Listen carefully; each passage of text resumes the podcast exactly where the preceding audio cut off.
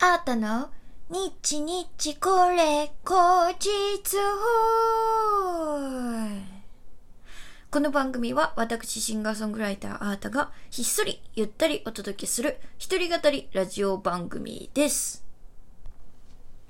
本日は2021年12月の8日、あなたの日日これ後日第141回目の配信でございます。今日はすごい寒かったね。風も強かったし、雨も強かったしで、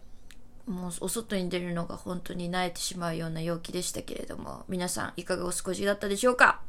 今日はね、ゆっくりお風呂に温まって、えー、体を休めましょう。ね。うんと、水曜日だからね、折り返しだから、まだまだ1週間続くからね、えー体に気をつけてやっていきましょう。えー、さてさて、あの、12月の5日、新大田クロッシングで開催したアータズバーデラックス。えこちらの日から、発売開始しました、アータデモ。アータの弾き語りデモ CD ですね。アータデモ。えーなんと、月曜からですね、通販を開始いたしました。えー早速ですね、すごいたくさんのご注文いただきまして、すごい嬉しい。ありがとうございます。で、あのー早速昨日ですね、あのー第1便を発送して、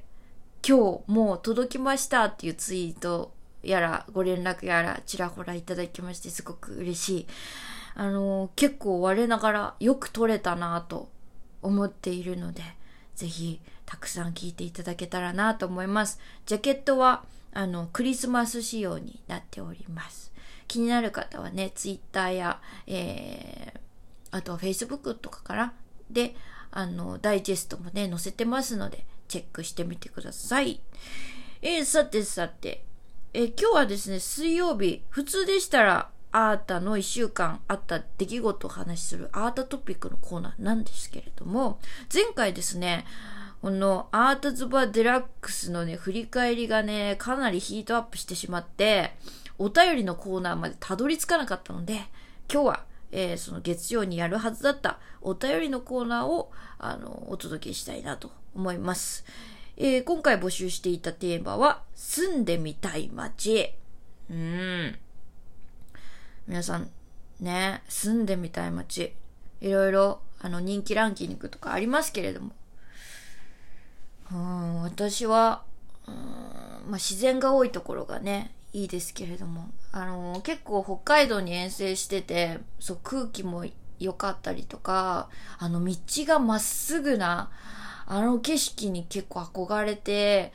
あ、北海道住んでみたいなとかって思ってた時とかもあったんですけれども、まあ結局ね、東京に帰ってくると、こう、お家から、まあ、30分以内に都心だったりとか、ライブハウスついたりとかするぐらいのこの立地がね、すごくやっぱり、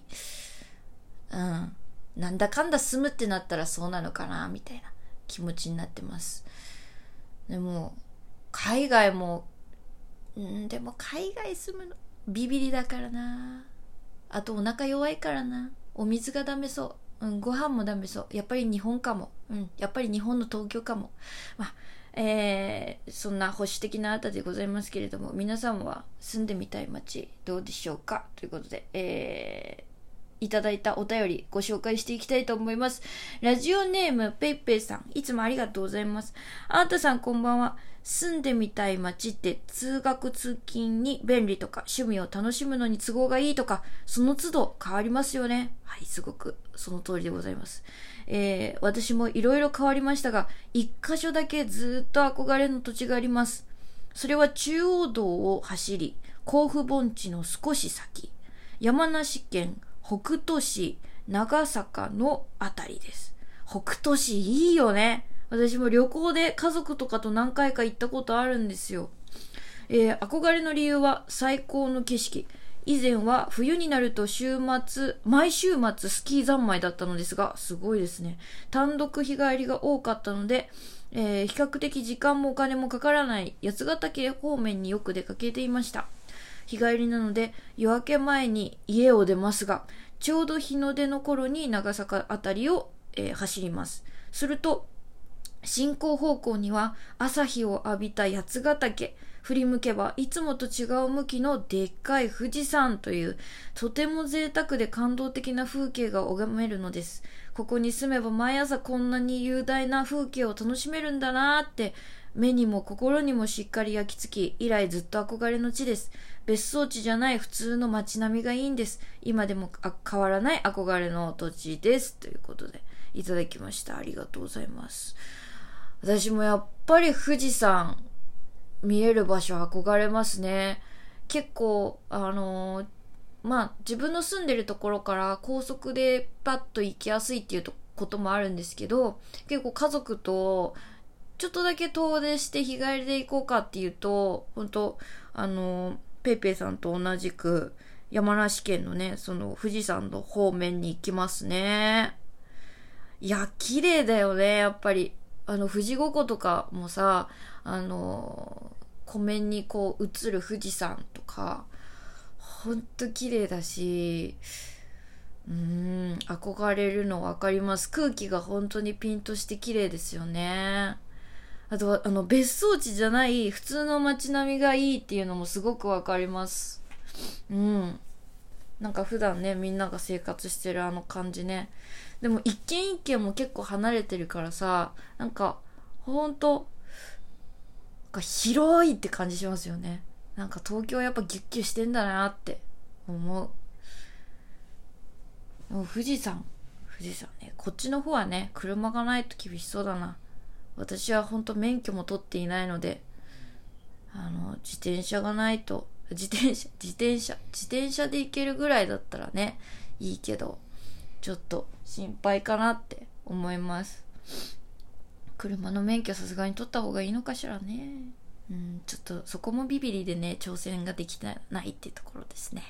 えー、さてさて、もう一つ、えー、お便りご紹介したいと思います。ラジオネーム西脇さん、いつもありがとうございます。子供の頃にアニメを見て、えー、高校の時に原作を読んで憧れた赤毛のアンの舞台、アボンリー村のグリーンケイブルズです。へえ、住んでみたい街。おっしゃーえー、村全体の美しい自然風景もさることながら、部屋のベッドや出窓から見える庭の木、裏の道端の様子など、主人公視点のミニマムな情景にとても惹かれて、こんなところに住んでみたいと思いました。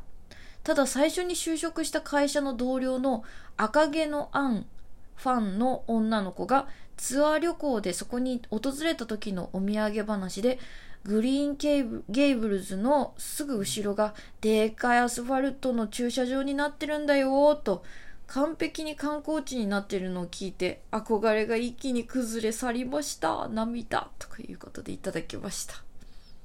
いや観光地は仕方ないよね。むしろその景色をあのキープするためにあの、車でね、ツアーで来やすいように、裏側駐車場バーンみたいな感じなんでしょうね。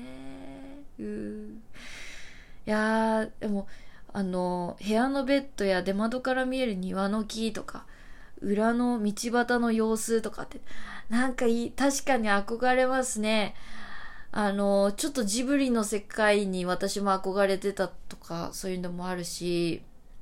あの、映画で西の魔女が死んだっていう、私すっごい好きな映画があるんですけど、そのね、おばあちゃんちのね、家とか、まあ、あそこもめっちゃ田舎が設定なんですけど、山の中でポツンと住んでるっていうところなんですけど、確かに憧れたなうん。でもまあ住むってなると大変なんだろうなうん、たまにね、観光地で行ったりとか、ホームステイでとかっていうのだったら、きっと大丈夫なんだろうけど、いざ住むってなった時ね、いろいろ考えちゃいますね。憧れだけじゃどうしようもなくなってきますからね。へえ。私結局赤毛のアンってちゃんとあの読んだことないんですよね。受験の時とかに文章問題とかでこう出たりとか、なんかちょこっとだけ本をパラパラっと読んだりとか、あの、アニメをね、数話見たことがあるとかっていうのはあるんですけど、なんかちゃんと原作をね、しっかり読んだことがないので、うん、西脇さんはね、前もあの赤毛のアンの話してくださいましたもんね。うん、ちょっと私も読んでみようかな。お正月ちょっと時間がありそうだから本を読む読む時間に当ててもいいかもしれません。えー、お便りありがとうございました。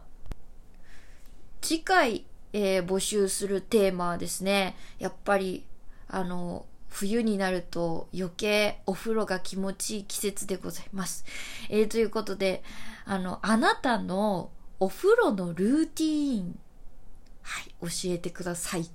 えー、私はですね、結構お風呂の中でボディーソープで体を洗いながら、あの全身のリンパマッサージとかを、もうね、かれこれね、えー、1年ぐらい続けてるかな。あの、やってて、それのおかげでもしかしたら痩せたんじゃないかってぐらい、本当にめちゃめちゃ効果があったりとか、もともとむくみやすいので、あの、次の日にむくみを残しておかないというか、次の日の朝すごく足が軽い印象があったりとかして、そういうのもあって、毎日毎日お風呂の中でね、あの、リンパマッサージをしたりとか、あとは、あの結構顔の筋トレとかやってます。口角を上に上げたりとか、その口輪筋、口の周りの筋肉の筋トレとか、あとは、あの、お風呂の中で歯磨きすると唾液がたくさん、こう血行が良くなるので唾液がたくさん出て、あの、虫歯とかの予防とかにもいいよみたいなのも聞いたので、お風呂の中で歯磨きとかもしてたりとか、結構、お風呂の中でいろいろやってますね。皆さんは何かやってることがありますでしょうか？ルーティーンぜひ聞かせてください。えーラジオトークの質問を送るというボタンからどしどしお待ちしております。えということで今日もお聴きいただきましてありがとうございました。あなたの次のライブは12月11日、下北沢エラー、えー、あなたでも買いに来てね。ということで、シンガーソングライターのあなたでした。またお会いしましょう。バイバイ。